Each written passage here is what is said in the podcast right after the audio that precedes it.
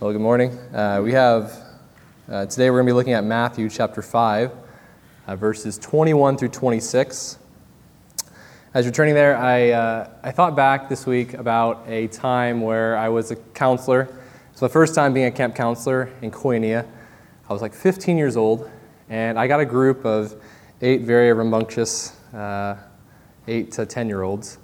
And being my first time, we thought it'd be good to do some kind of cabin outing, some kind of like group bonding time. And so a lot of the boys brought baseball bats, so we said, okay, let's do baseball. So we went for it, and there's one guy who we'll call Kevin, and he said, you know, I play in a league.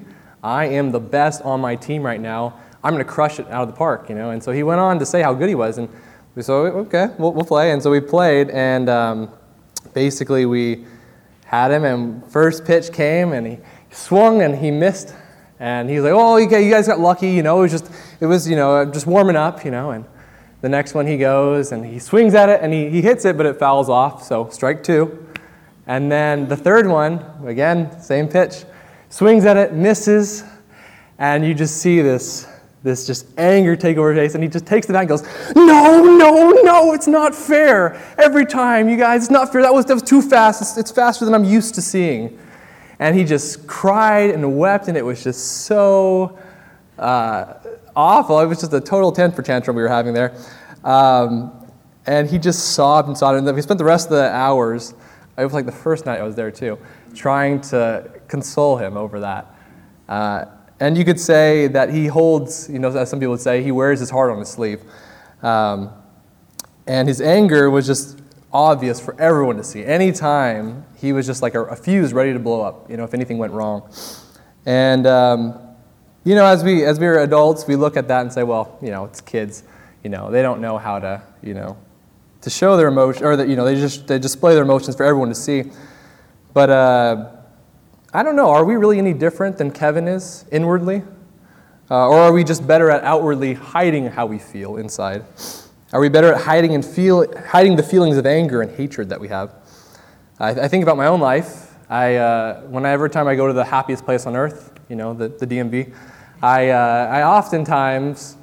remember a time where I went, and it was an hour and a half wait, and I was trying to get a registration form changed for an address, and I got to the end of the line, and I'm greeted by this lady who just would not want to talk with me if she didn't have to. And I'm like, hey, I'm just trying to change this. Is this possible? And then she's like, no, you have the wrong form. Go back and fill out a new form and come back in line. And so basically my entire trip to the DMV was wasted because I had the wrong form. And I was like, you know, arguing in my mind, like, well, if you didn't say it online, then it had to be that form. And like, why can't you just give me the form and I'll fill it out real quick? And she's like, nope, go back in line. And I was just, although I didn't say anything to her, I just felt in my heart just, oh my goodness, what a waste of time. Why, these people are so useless. Like, why do they not even help at all? And I could have been like Kevin, taking a bat and hitting it and going, no, just let me get the form, come on.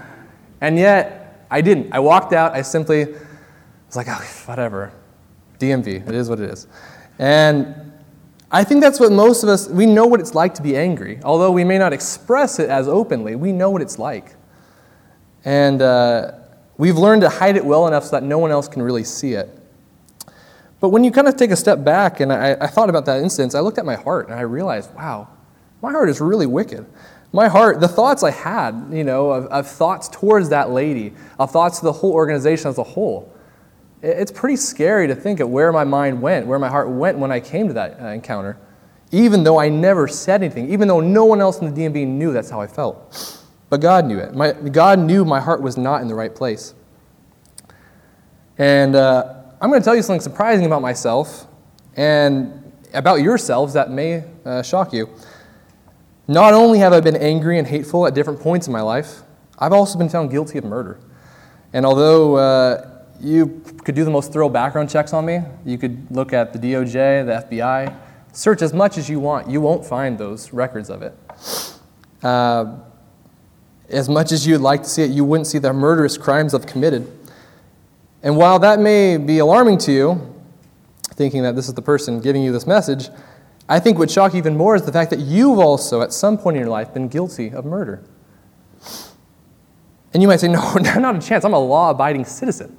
I don't do those kinds. I'm not a murderer. No. There's no record of that. There's no way. I'm not that kind of person. And while it's true you may have not physically killed someone, in our hearts we have. You say, well, David, who's bringing my heart to trial? No, nobody knows my heart. That's my thoughts. Those are my personal space. Nobody knows that. Well, hang on now. Is God not able to see our hearts? Is he not able to see the thoughts and intentions that we have?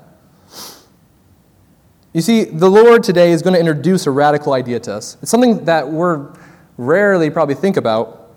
It's the idea that hatred and anger in our hearts makes us guilty of murder.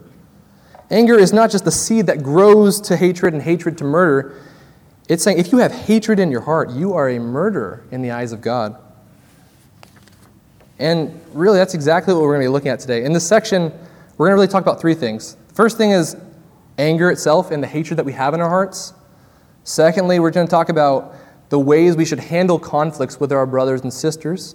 And finally, it's a warning to all those who hold anger in their hearts and the damaging effects it can have. So last week, Noah had finished off in Matthew 5, and he finished off at verse 20, where it says, "For I say to you that unless your righteousness exceeds the righteousness of the scribes and Pharisees, you will by no means enter the kingdom of heaven."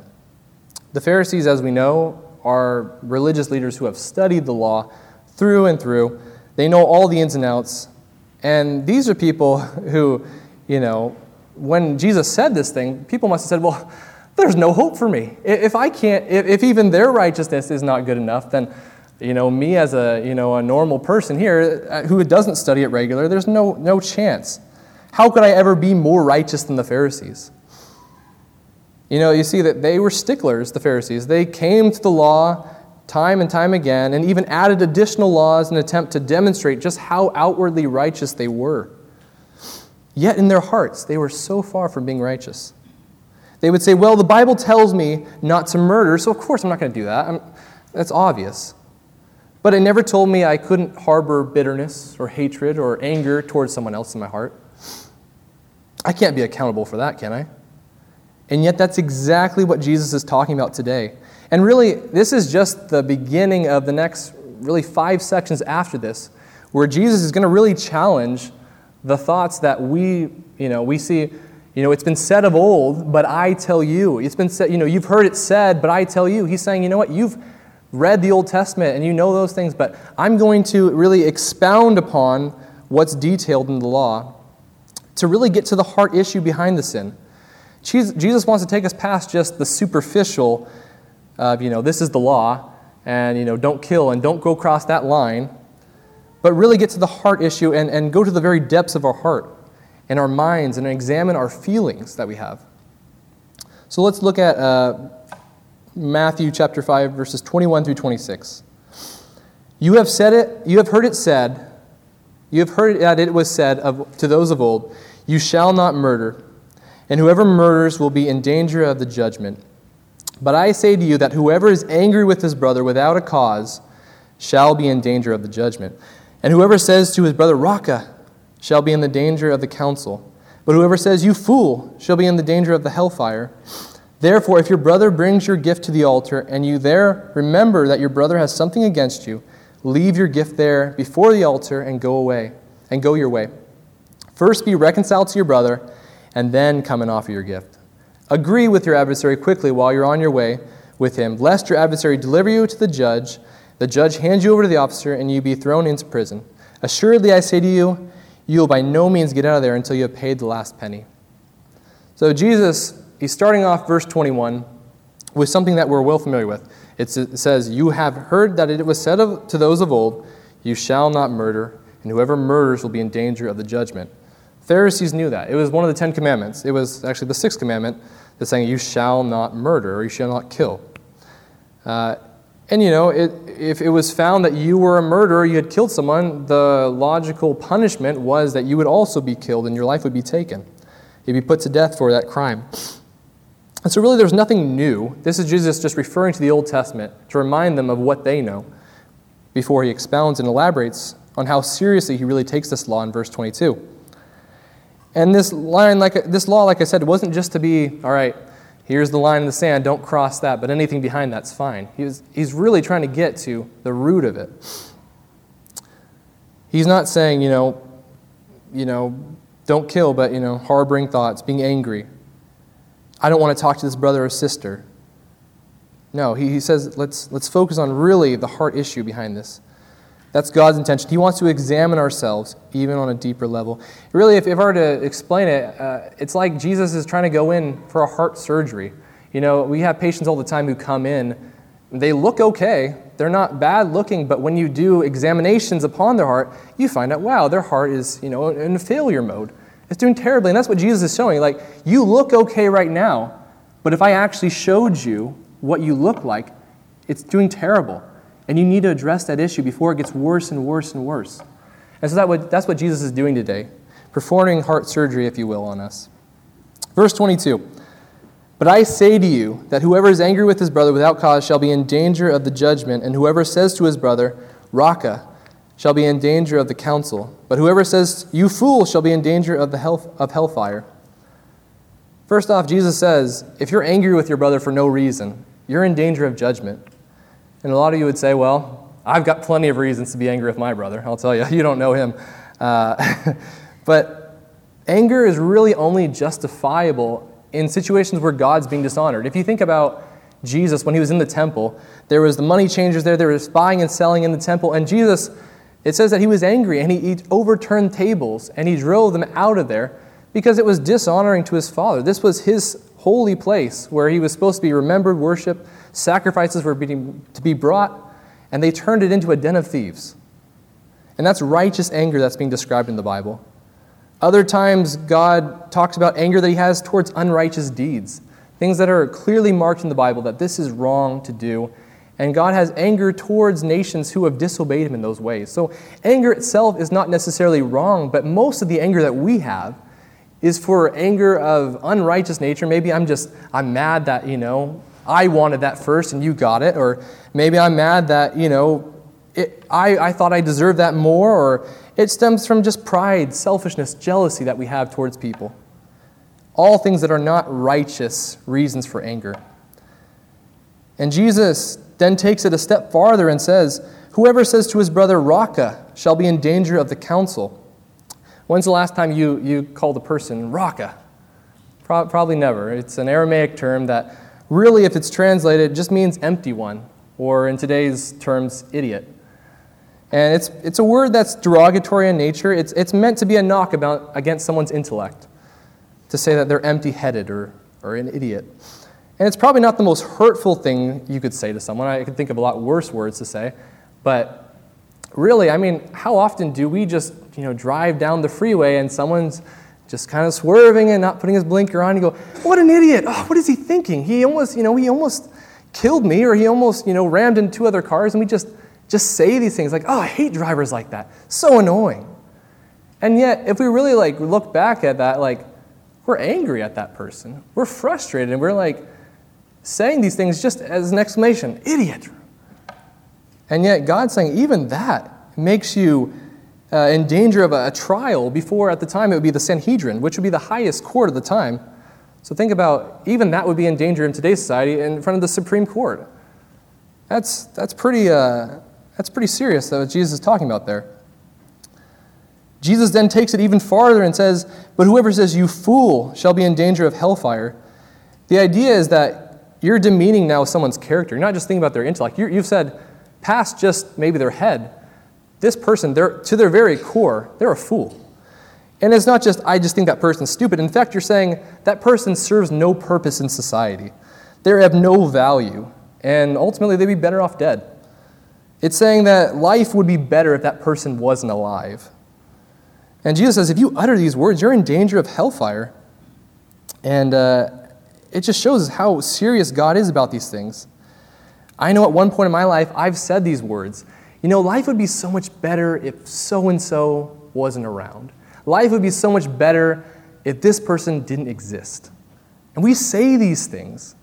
And really, Jesus is saying that is enough to send you to hell for those kind of things. I'm guilty to my own shame of saying those things. I also wanted to be clear here to mention this, that Jesus isn't just saying that if you have angry thoughts in your mind or in your heart, those thoughts lead to murder.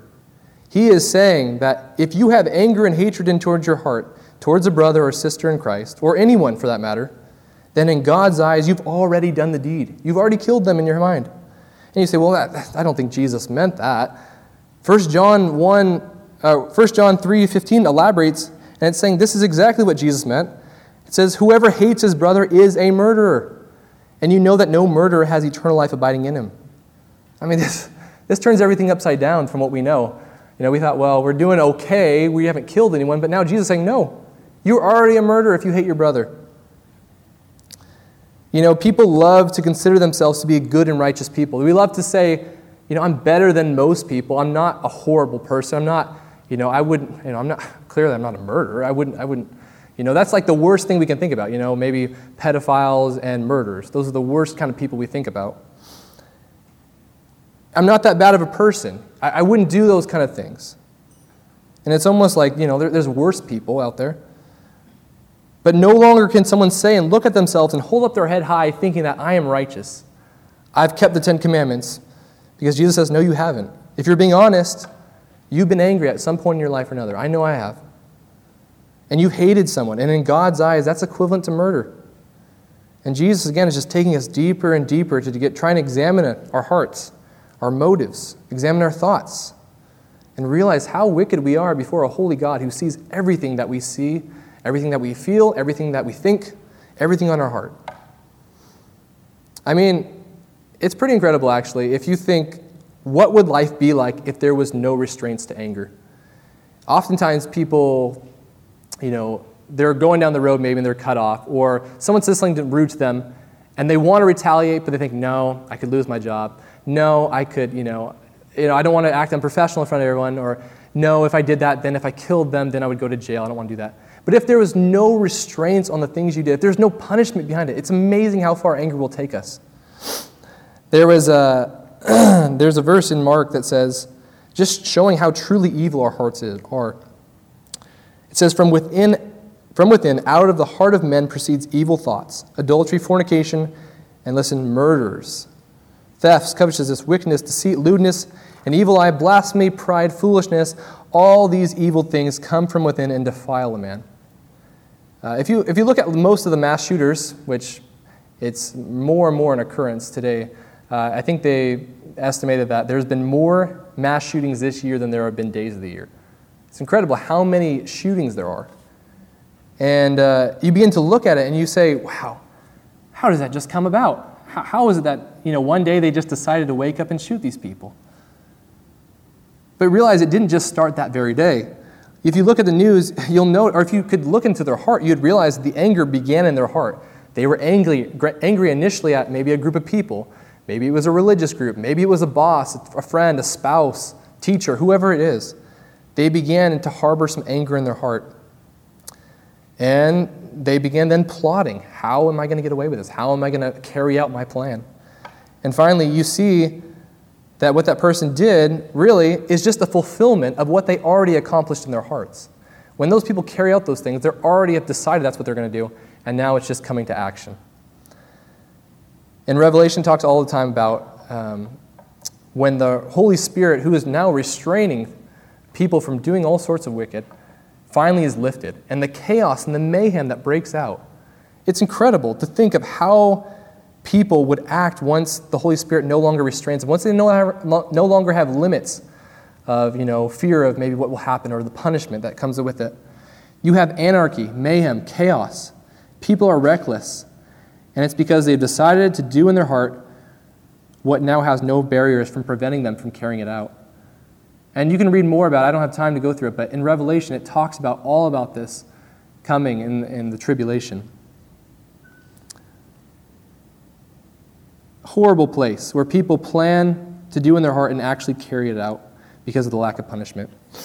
And now, even now, you see these things on the news and you're shocked by it, but that's just the beginnings. That's just the things that God is allowing to occur.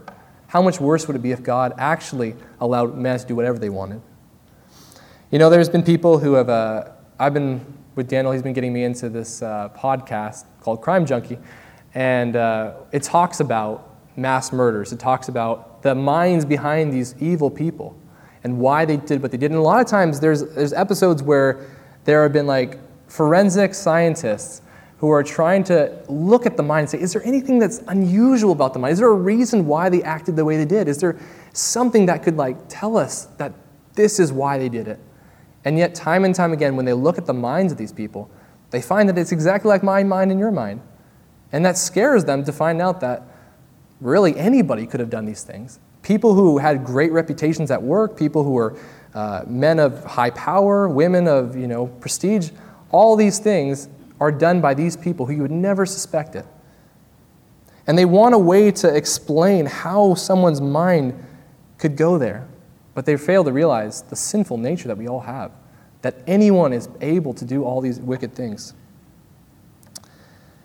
It's actually interesting. The Bible actually gives us a picture into the mind of a murderer.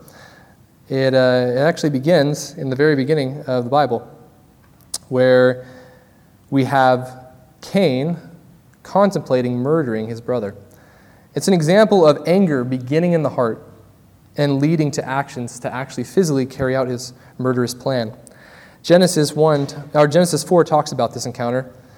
It says in verse 1, "Now Adam knew his wife," meaning he had intercourse with her, "and she conceived and bore Cain, and said, 'I have acquired a man from the Lord.' And then she bore again, this time his brother Abel." So you have two brothers, Cain and Abel. "Now Abel was a keeper of sheep, but Cain was a tiller of the ground." So we have Abel being a farmer, but a shepherd, and we have Cain being a farmer. Abel also, and it came in verse 3, "And in the process of time it came to pass that Cain brought an offering of the fruit of the ground to the Lord. Abel also brought the firstborn of the flock and of their fat, and the Lord respected Abel and his offering, but did not respect Cain and his offering, and Cain was very angry, and his countenance fell." So we have here, God has accepted the sacrifice of Abel because he's brought what was righteously to be brought before the Lord, and Cain decided he was going to bring the first fruits of whatever he had. And because of that, Cain's sacrifice was not accepted. And Cain began to hate his brother. His countenance fell, he was very angry, and that's where the murder started. It was in his heart. He hadn't yet physically killed his brother, but already the hatred was brewing. He was already like, "Oh, my brother, he one-upped me. He's done something that the Lord is pleased with and I'm not pleased with, and I'm frustrated with that, and I don't like that." And he thought of a way, how am I going to get rid of Abel? And so God really pulls him aside, and this is a very interesting encounter that we get to see of God really dealing with angry thoughts right here in the Bible. And he pulls him to the side and says, let's talk about what's happening in your heart right now. In verse 6, where the Lord picks up, it says, "So the Lord said to Cain, 'Why are you angry? And why has your countenance fallen? If you do well, will you not be accepted? And if you do not do well, sin lies at the door, and its desire is for you, but you should rule over it.'" You see, God knows that Cain has thoughts that are just murderous towards his brother. He knows he hates Abel. And so God tells him, you have two paths you can take. Path number one is you turn and repent from the ways you're going to go and offer the proper sacrifice and then continue on with your relationship with your brother. Or the second path, sin's knocking on the door. It's asking for you. You can continue down that road of bitterness, of anger, of hate, and sin was ready there for you. What will you do? And so we have with these two paths clearly laid out, one of repentance and one of continuing down this road of bitterness. What will Cain do? Will he continue this way or will he turn from his anger? And I think we all know what happens in verse 8. "Now Cain talked with his brother Abel, and it came to pass, when they were in the field, that Cain rose up against Abel, his brother, and killed him." So Cain, he took the second option. He murdered his brother. But you see, murder in that situation, it didn't happen the day that moment that he killed him. He had already plotted it out. He was contemplating it for a while. He allowed his mind to brew on it. He thought it over and over again. Even with the Lord telling him the two paths he could take, he still said, "No, I'm going to go forward with this. I hate my brother that much right now." And in fact, Cain didn't think that anyone could see what he had done. And so when God asked him, even though God knew full well not only what was on his heart, but also what actions he had done. He asks, Cain, where is your brother Abel? And he just shrugs his shoulders and says, am I my brother's keeper? I don't know. As if God didn't already know what had happened. As if God didn't already know that he had made the choice to kill him and where his brother's body lay. So you see, murder begins in the heart, and when given opportunity, murder led to physically killing his brother. William Barclay summarized Jesus' teaching here by saying, Jesus now forbids forever the anger which broods, the anger which will not forget, the anger which refuses to be pacified, the anger which seeks revenge.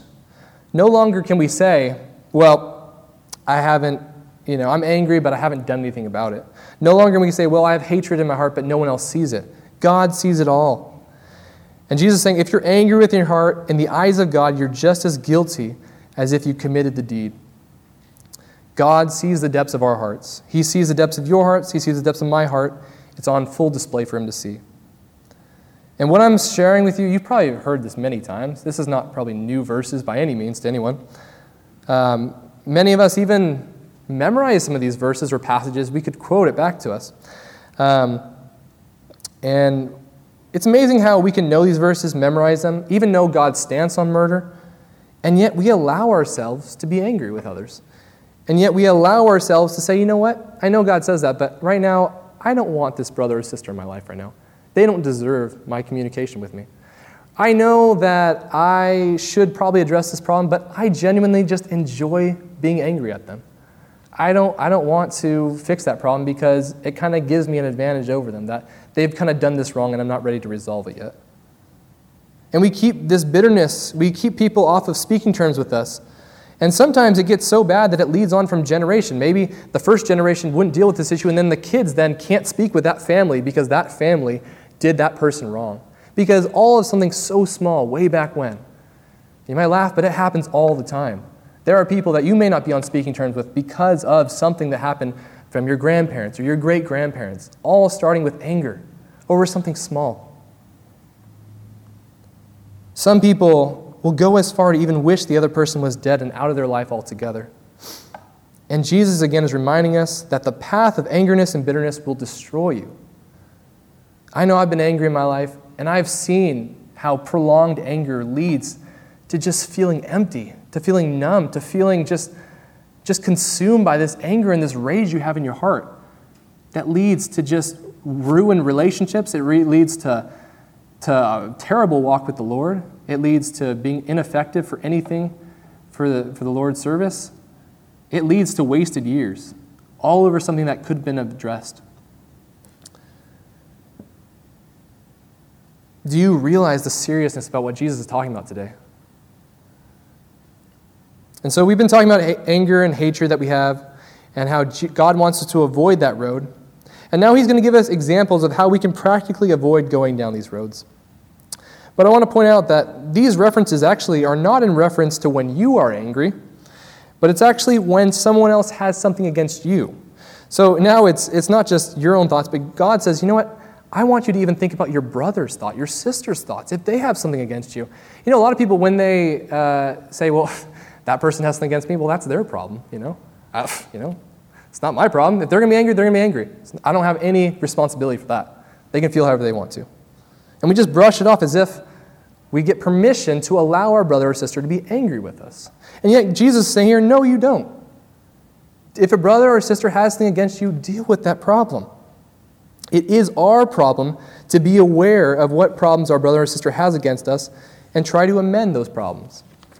Verses 23 and 24 talk about that. Therefore, if you bring your gift to the altar, and there remember that your brother has something against you, leave your gift before the altar and go your way. First be reconciled to your brother, and then come and offer your gift. And the idea here is that, we don't go to the temple and offer our gifts anymore, but if you're going to church and you're here to come and worship the Lord, and you remember, you know what? I have a bad relationship with that person I'm about to spend the next hour with in the breaking of bread. I know that this guy's going to be here today, and I left on really bad terms last week.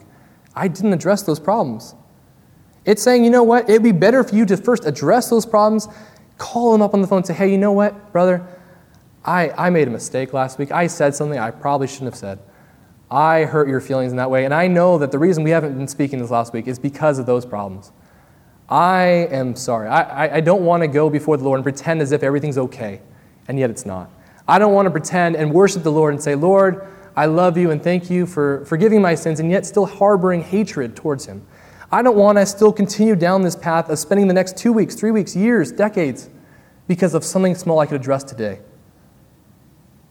God is not fooled, and he knows that there's tensions between you two. So address them before coming to church. You say, well, it's important to come to church. I don't want to miss church. But God's saying, it's more important if you address this today. Get this resolved before coming to me. You can always come back to church. But right now, you need to address this problem with your brother or your sister, your friend, your coworker, whoever it may be in your life that you have been at odds with, who you have not resolved things with, whatever it may be, deal with it now. And sometimes,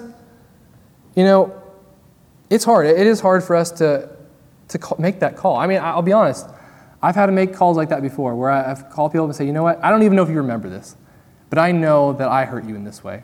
I know that I said something I shouldn't have said, and I just want to ask for forgiveness. And I think a lot of it's just our pride. It's just we don't want to say those things, but in reality, it's so much better for us to finally make that call and just say, you know what? I know I hurt you. Just please, I just want to be restored in that relationship with you. Will you forgive me? And I think if we're actually, honestly, genuinely coming before someone, trying to be reconciled, God honors those things. God appreciates those things that we do when we come before him without any kind of ulterior motive, wanting to just genuinely be reconciled. And there's some people in life who you can try to be reconciled with, and they'll refuse that. And that's a whole nother sermon altogether. But our goal is to make every effort to be reconciled to our brother, to be at peace with them. In fact, Romans 12 talks about it. If it is possible, as much as it depends on you, live peaceably with all men. That's our goal, to live peaceably with all men, to fix the strained relationships to as far the extent that we can. To not just say, well, if he has a problem with me, then that's his problem. No, realize that the detrimental effects that bitterness, that anger, that hatred can have in our hearts, and resolve it to the best of our abilities that we can to restore fellowship between our brother. Jesus then gives us another example, and this time it's not dealing with an issue with a brother or a friend or someone close to us. Now he goes even farther. He's saying, now we're going to talk about an enemy you might have. This is your adversary, someone who probably wishes you didn't exist, someone who wishes for your failure, someone who doesn't care for your well-being, someone who you're at odds with, someone who you just cannot seem to get along with. This is the person I want you to start resolving problems with too. And the idea behind these two verses is that anger, if it's given the occasion, is going to continue to spiral out of control. And let's read these two verses. It's in 25 and 26. Agree with your adversary quickly while you're on the way with him, lest your adversary deliver you to the judge hand you over to the officer, and you be thrown into prison. Assuredly, I say to you, you will by no means get out of there until you pay the last penny. There's a story of two roommates who basically were in court together, one over assaulting the other, and the other one over threatening to kill the other person. And what did it all start over? If you look back to the very beginning of it, it all started over who took the ice cream bar in the fridge. They started over and said, you took it. I left it there. It was for me after I came back from work. Why did you take it? And the other person, I didn't take it, man. I didn't take it. Well, you know what? I'm not paying rent then. And the other person, we are going to pay rent then. I'm going to hit, and then he just began to spiral out of control. One person hit the other person. The other person yelled and threatened to kill them. The other person said, well, I'm going to be evicted. And the other person said, well, I'm going to sue you. And it just spiraled out of control all over something so small, an ice cream bar. It's crazy. And yet now they're in court together, one over assaulting the other and the other one over threatening to kill him. It's crazy. And yet, Jesus says, Jesus is well aware. This can happen. Anger spirals out of control really quickly. Now the one is serving jail time, and the other one got fined for his actions. And there are so many stories of friends being torn apart over something so small like that. Neither side willing to be reconciled because they both felt they were right. You see even churches splitting over something that's so forgetful in the long run, and yet it divided them in half. And made their effectiveness for church useless almost because they did not want to resolve those issues. Jesus realizes the long-term damaging effects that it can have. And he uses this verse to remind us, deal with the situation now. While before it gets out of hand, deal with it right now, today. If you realize you're at fault, have the urgency to say, you know what, I need to address this now. In fact, Ephesians even says, do not let the sun go down on your anger. This is a great verse for every situation, but I've tried to make it an application to my own life, is that I will not sleep until an issue I'm aware of is dealt with. Because I know that if I sleep on it, maybe tomorrow I'll wake up even more angry. And I'll just wait, you know what? You know, days is going to turn to weeks, weeks to months, months to years, and years to decades. I know that in my heart that it happens. And so I try to make it my goal to not let the sun go down on my anger, to not allow myself to stew overnight about it, to address the idea while it's still fresh in my mind. So my encouragement to you, my plea to you is don't waste your time. Today is the day for fixing issues. Otherwise, like I said, it will lead out of control and continue over decades. And in fact, it even leads, like I said earlier, from generation to generation, if it just one thing is not addressed. So don't allow that to continue down the road. And I know there's a lot of people today who may have issues in your own life. Maybe it's not a brother or sister in Christ, but maybe it's a coworker. Maybe it's a friend. Maybe it's your extended family. Maybe it's, you know, someone you haven't talked with in years because of a reason that happened who knows how long ago. Address those issues today. Don't allow it to continue. And really my question is, what are you waiting for? Why have you not gone to that person to resolve those issues? Why have you not sought to be reconciled with them? Why have you not sought to address those problems? Because it's not going to fix itself if we don't address them first. Who is it in your life that you need to talk to today and make things right with?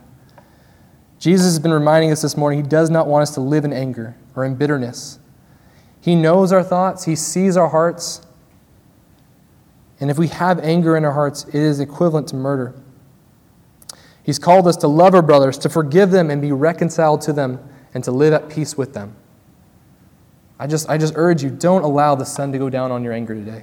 Resolve the issues with your brother while you still can. Let's pray. Dear Lord Jesus, we look at this passage, and Lord, it's very convicting to me, I'm sure as well as to many others. Lord, of just how serious you take anger, Lord. We look at it and we realize the serious consequences that it has and how it continues to spiral out of control. And Lord, we don't want to let our anger consume us. Lord, we don't want to let our anger separate us from another brother or sister. And Lord, I pray that we would be reconciled with those who we haven't talked with in a while, with those who we are at odds with. Lord, I pray that we would make it a conscious effort this week, even this very day, to be reconciled with those strained relationships that we have refused time and time again to fix. Lord Jesus, I pray that you just continue working in our lives and making us more and more like you. I pray all these things in your name. Amen.